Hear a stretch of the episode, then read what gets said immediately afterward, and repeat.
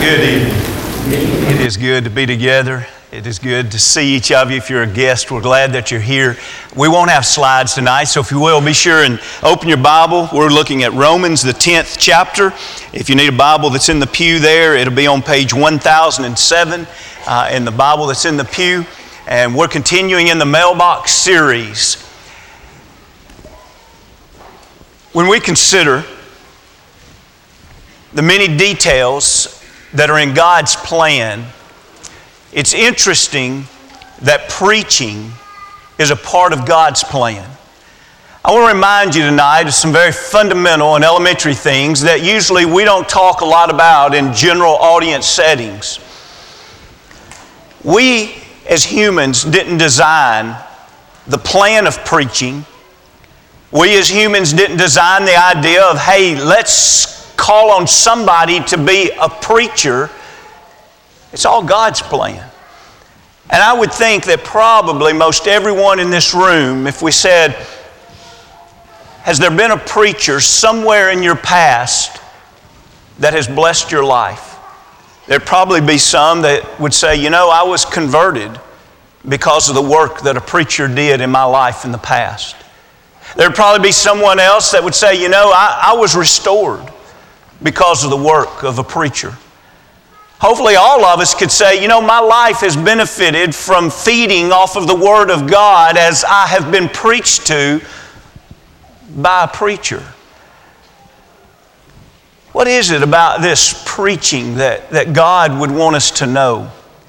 And what is it that we need to make sure that as a church that we always stay aware of so that we're growing and developing the next generation of preachers? So that we're nurturing and encouraging the present generation of, of preachers. And I feel like at this time I need to pause and give a disclaimer. You guys support me and encourage me far more than I could ever deserve.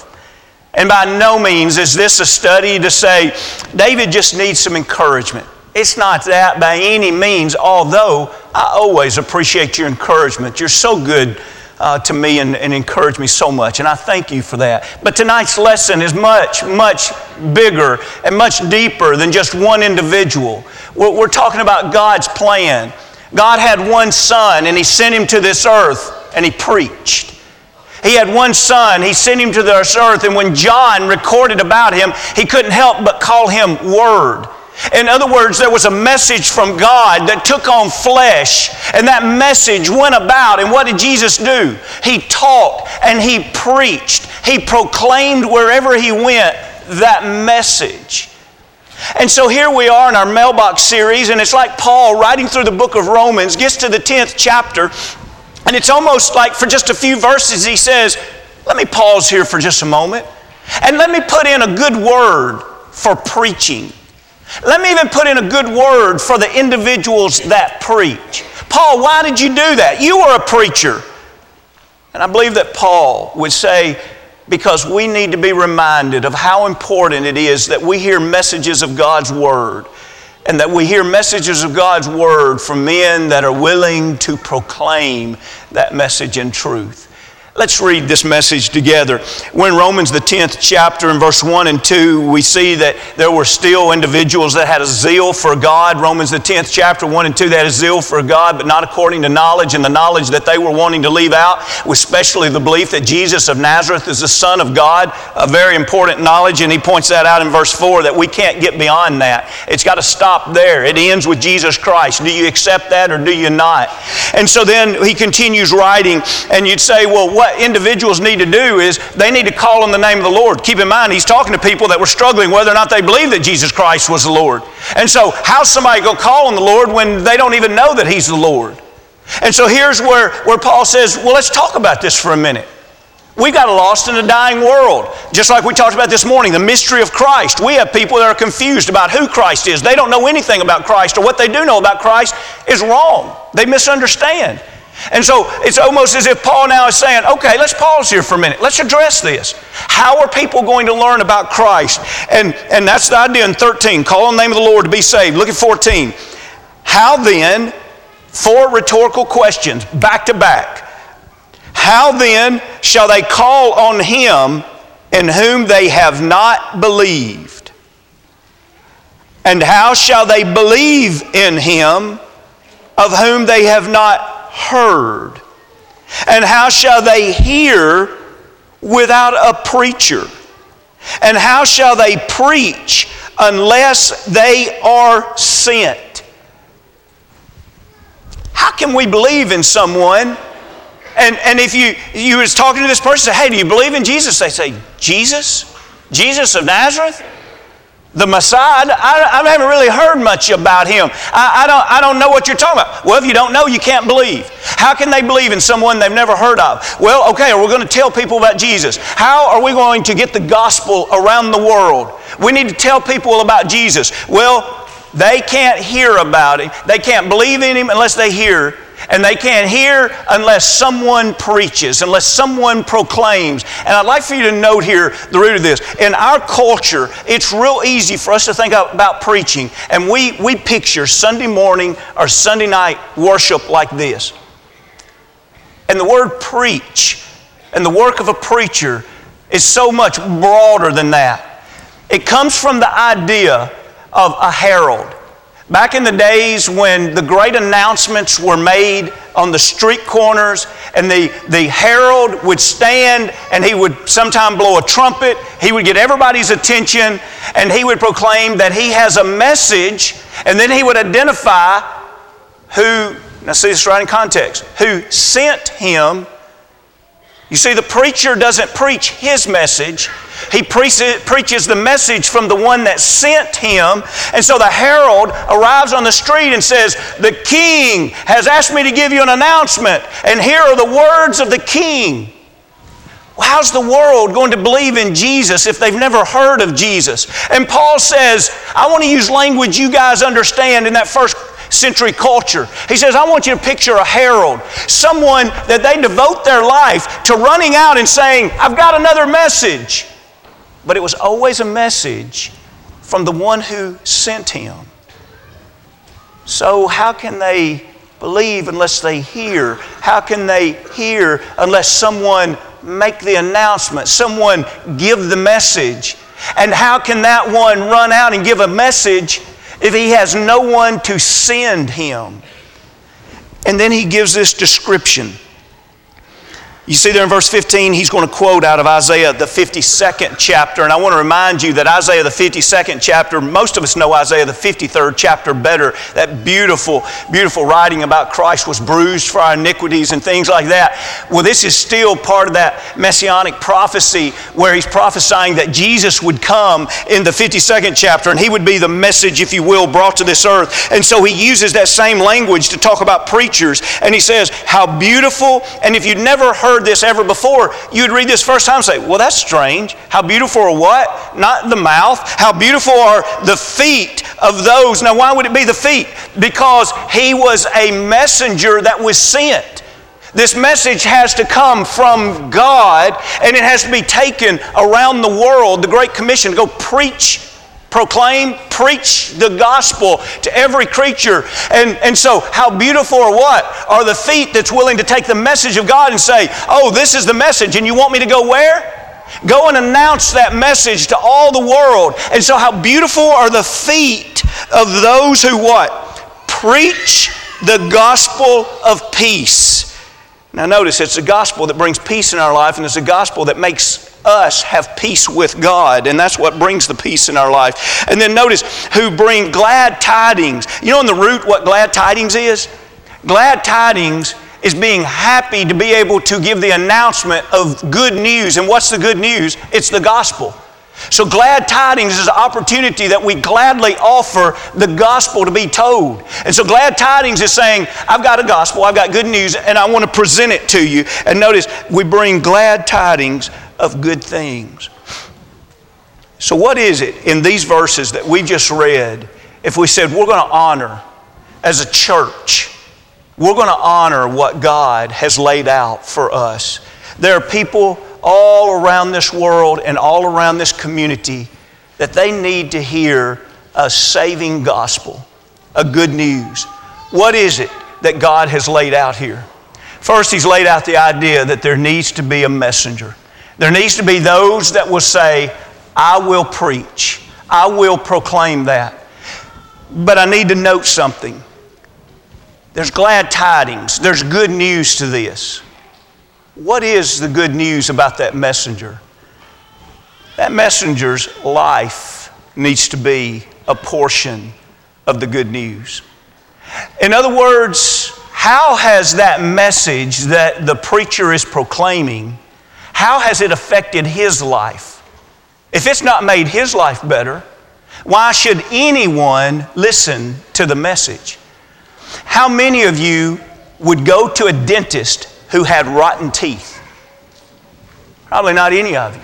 How many of you would hire a roofer whose roof is caving in? How many of you would want a chef when his family eats every meal of frozen foods? Who wants to hear a message about life from an individual whose life is not living that message or that message has not blessed their life? So, what is it that we get from that? We get the old expression that we need to practice what we preach.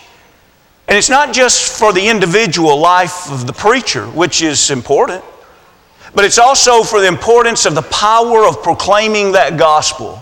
Are we willing to show that this message truly does have a powerful effect? I'd like for you to flip with me quickly to two passages about this. Look at 1 Corinthians, the 10th chapter. 1 Corinthians, the 10th chapter. I'm sorry, it's the 11th chapter, verse 1. It's a real short verse. I'll give you a minute to get there. But think about Paul saying this in 1 Corinthians 11 and 1, where he says, Imitate me just as I also imitate Christ. What was Paul saying there about the message? Now we know that when he went to Corinth, we know from 1 Corinthians 15, verse 1 through 4, we know what he preached. He preached the gospel, he said, and it was the death, the burial, and the resurrection of Jesus. And he said it saved their lives. But notice, in addition to preaching that gospel that changed and transformed their lives, he also was able to say, Listen, you can follow me. As I follow Christ, you imitate me. The power of preaching must lie in first that the preacher is willing to be an example of the message that is preached. I'd like for you to back up. And to me, this is one of those scenes. Acts the 26th chapter, if you will be turning there. Acts the 26th chapter. This is one of those scenes that I think if we could see it actually lived out, it would be it would be one of those scenes that, that we would think of it today like watching a movie and, and, and it would be one of those dramatic times and, and we just wouldn't take our eyes off the scene. Here is, is Paul standing before King Agrippa and Bernice was there and Agrippa was there and they would have been in their royal clothing. They would have been in the royal and the scarlet colors and, and, and uh, the blues and the purples and around them would have been guards that, that would have been royal guards. And so they would have been decked in probably some of the nicest of, of, of, of, of garb and, and, and guarding this event. And there was one that was just standing out of place. You have this almost majestic scene, if you will, a royal scene, definitely. And then there's one guy that's dressed in common clothes, prisoner clothes. And, and he's the one that his hands and probably his feet are bound. And Agrippa's giving him an opportunity to speak up and defend himself. And instead of defending himself, he preaches. He preaches. He goes before Agrippa as a messenger saying, I have an announcement to make to you about what God can do in your life.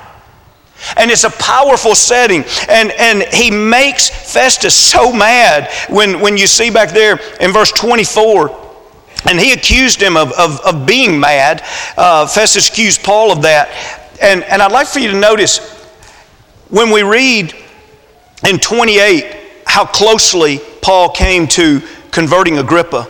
He says, Then Agrippa said to Paul, You almost persuaded me to become a Christian. Now, notice his answer. And Paul said, I would to God that not only you, but also all who hear me today might become both almost and altogether such as I am, except with these chains. What was his plea? His plea was, I would love for you to become what? just like me. Well, an exception. I don't want you to have these chains like I have, but I want you to be free from the bondage of sin. I want you to be free from that life right now that is holding you in.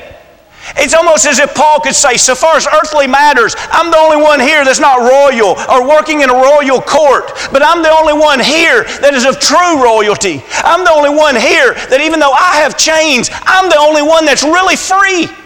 I'm the only one that has hope of eternal life. And here Paul says, I wish almost and altogether all of you were like me. We don't do a good job selling something that we don't believe in. We don't do a good job of selling something that we haven't experienced. And when we think about preaching, we need to make sure that we never lower the standard, the bar, lower than what God has set it. Because the ones that will suffer will be the goodness and the greatness of the kingdom of heaven. But I'd like for you to notice a second thing that ties to this, to me, very beautifully. When you look back in the text of Romans, the 10th chapter, you notice there in verse 14, 15, how two different times the emphasis is placed on who is going to send them. Who sends a preacher? We've already noticed the fact that, that if the preacher is a true gospel, the good news of Jesus Christ, a true gospel preacher, he's sent by God with a message from God. If you would, look at Acts the 13th chapter and let's see who sent these two preachers in Acts the 13th chapter. In Acts the 13th chapter, you remember this is where we have the first missionary journey recorded of Paul. He, he is in Antioch. You see there in verse 1. Now, in the church that was at Antioch, and, and notice in verse 2, they were ministering there and to the Lord, and they were fasting. The Holy Spirit said, Now separate to me Barnabas and Saul for the work to which I have called them. So, who called them? The Holy Spirit called them, so God is in, involved definitely in sending the preachers here. But notice in verse 3 they having fasted and prayed and laid hands on them, they sent them away. You see, in this one passage, we see that God was involved in sending them. And we know from scriptures that definitely that's what a preacher does. He takes the message of God and he, he's sent by God in, in essence to, to give that message. But notice here, there's a congregation that's going to support this work. There's a congregation that's going to oversee this, if you will. And they made the decision, we're going to send them out too. The first missionary journey, Antioch was a congregation that was involved in that. We want the gospel. They knew the Great Commission. We want the gospel to be spread. That's what preachers do. They take the gospel, they take the good news. What does that look like here at Mount Juliet? Do we send? Mission work. We sin because that's always been God's plan. What about the next generation? What about some that might be sitting over here? Are we willing to send them? Look, if you will, to Acts, the 16th chapter. I want to remind you that on Paul's missionary journey, he ran into a young man when we come to the second missionary journey. And this is Acts, the 16th chapter. This is where Paul and Silas are traveling. You see there in the 16th chapter, in verse 1, he came to Derbe and Lystra, and behold, a certain disciple was there named Timothy the son of a certain Jewish woman, that had been Eunice, who believed, but his father was a Greek. Remember, his grandmother was Lois. Remember in 2 Timothy, the first chapter, and in verse 5, Paul wrote to him he says, I know the faith you have because it was in your grandmother and your mother also. And when you go to 2 Timothy, the third chapter and verse 15, he even wrote and said that he knew that he knew the scriptures since his childhood. And so here is a young man that he is now ready to take the gospel of Jesus. Now, I want to emphasize this again. A young man that is ready to take the gospel. He's ready to do mission work. He's ready to begin to preach, be a messenger with the gospel. And somebody says, How can a young man be ready for that?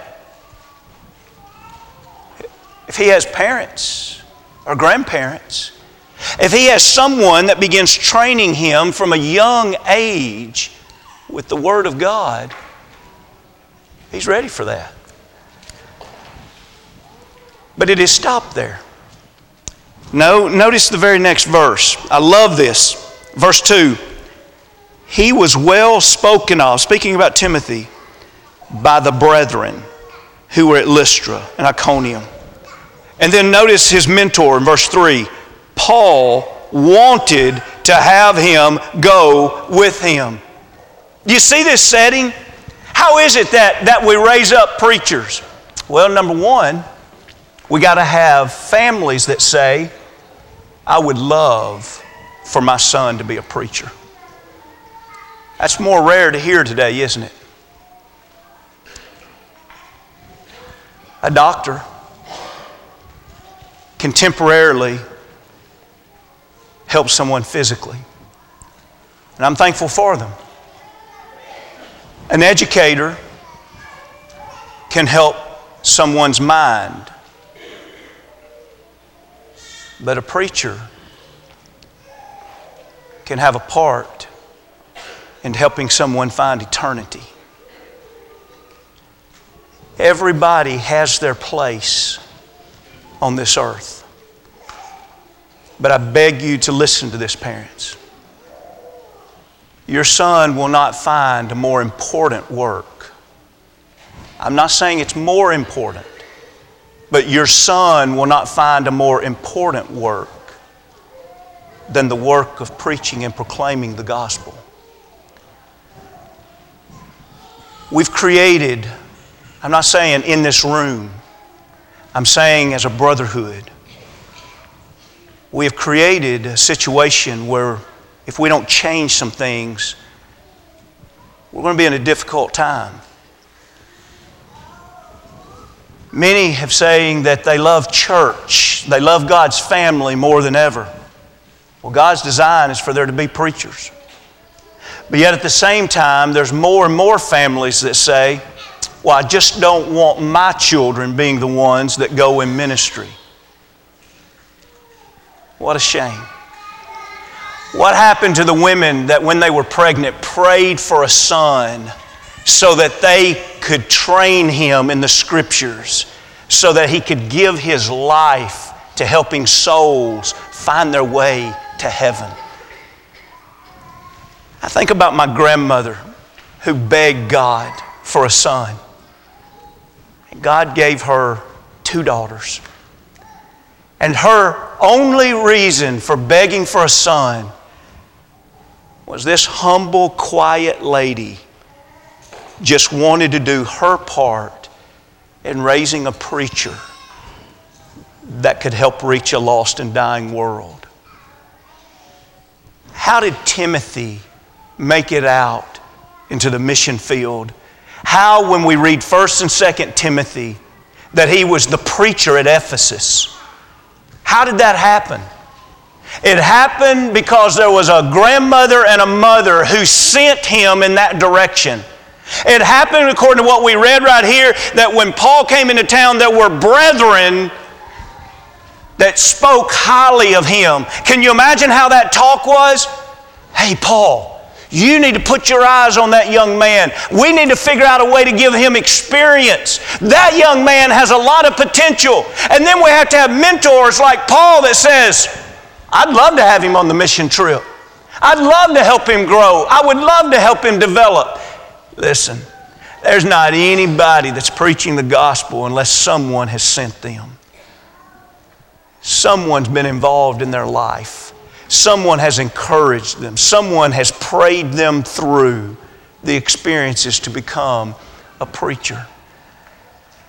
I don't know if it's startling to you, but sometimes I wonder what are we going to do in the church when we wake up and realize we don't have enough preachers? Oh, we're in the Bible Belt. We don't experience that as much here. You leave the Bible Belt, and it's already happening. There aren't enough preachers for the number of congregations that are in existence. But finally, Finally, I'd like to just close by reminding you here in Romans, the 10th chapter, we see the man that preaches, we see the people that send him. But I'd like to remind you kind of what we've already touched on, but close with it, and that is the message. The message is never about the man. The message is really never about the people that sinned. The message is about the God who sends that message. The message is about the death, the burial, the resurrection of Jesus. The message is that we all can have that great resurrection and live with God for an eternity. The message is that Christ has a body, the church, and the saved gather there. And it's a wonderful place to be. Do we appreciate that message? There's many places we could go to read about this message, but I'd like to back up in the very same book. Go, if you will, back to Romans, the first chapter. In Romans, the first chapter, I'd like to show you what Paul thought about his responsibility as a preacher and the message that he preached. And he says in Romans 1 and 14, I am a debtor. This is Romans 1 and 14. I am a debtor. And, and by the way, in, in English, this may not seem so similar, but you remember this morning we studied the word ought, where he said that I would speak as I ought to speak. That's a very similar word as this word dead here. It's the idea that I owe something. I must do this. In other words, you could look at something and, and think, I might buy that, I might not. If you're already in debt, the idea is now you owe this. And so Paul looks at the idea of preaching and he says, I'm in debt. Well, Paul, who do you owe? Look how much Jesus has done for me. Look how much others have done for me. They have brought me to Jesus Christ. I need to do my part to bring other people to Jesus Christ. And so he says, I have a debt, and it's both to the Greeks and the barbarians, both to the wise and the unwise. That's one I am statement. Look at the next one in verse 15. So, as much as in me, I am ready to what? preach. I'm ready to take that message. What is the message? The gospel to you who are in Rome also. Now look at the third I am. Let's see about this message in 16. For I am not ashamed of the gospel, that good news of Jesus, of Christ. What is it? It's the power of God to salvation for everyone who believes, for the Jew first and also for the Greek. Now, what about this gospel? For in it the righteousness of God is revealed from faith to faith, as it is written, the just shall live by faith. What is this gospel? It's the power to save. That power comes from God, but it is the power to save. To whom? To anyone that wants to believe. What a message. There's not anybody that we walk up to and that we preach. We say, I'm sorry, there, there's, there's not any hope for you. And then what we offer, we don't offer something to say, I can give you something that will extend your life a year. It's so much greater than that. I can give you, I can give you a brand new car. It's so much greater than that. Hey, I have a profession that can turn you into a millionaire. It's so much more than that. What do we do as Christians? We bring a message that changes people's life and eternity. What a message. Tonight, I'm thankful to be a part of a congregation that really works hard to train our young men. That if they have a heart that they want to preach, that they get the support, they get the encouragement, they even get scholarship, they get the experiences.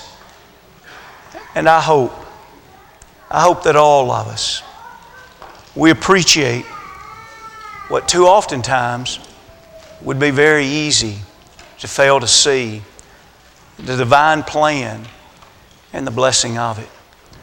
And again, I simply say to you, thank you. Uh, thank you for the support.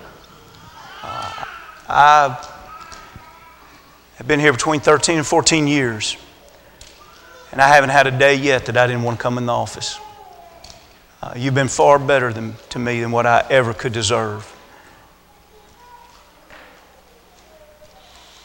Eternity's for real. Your soul is for real.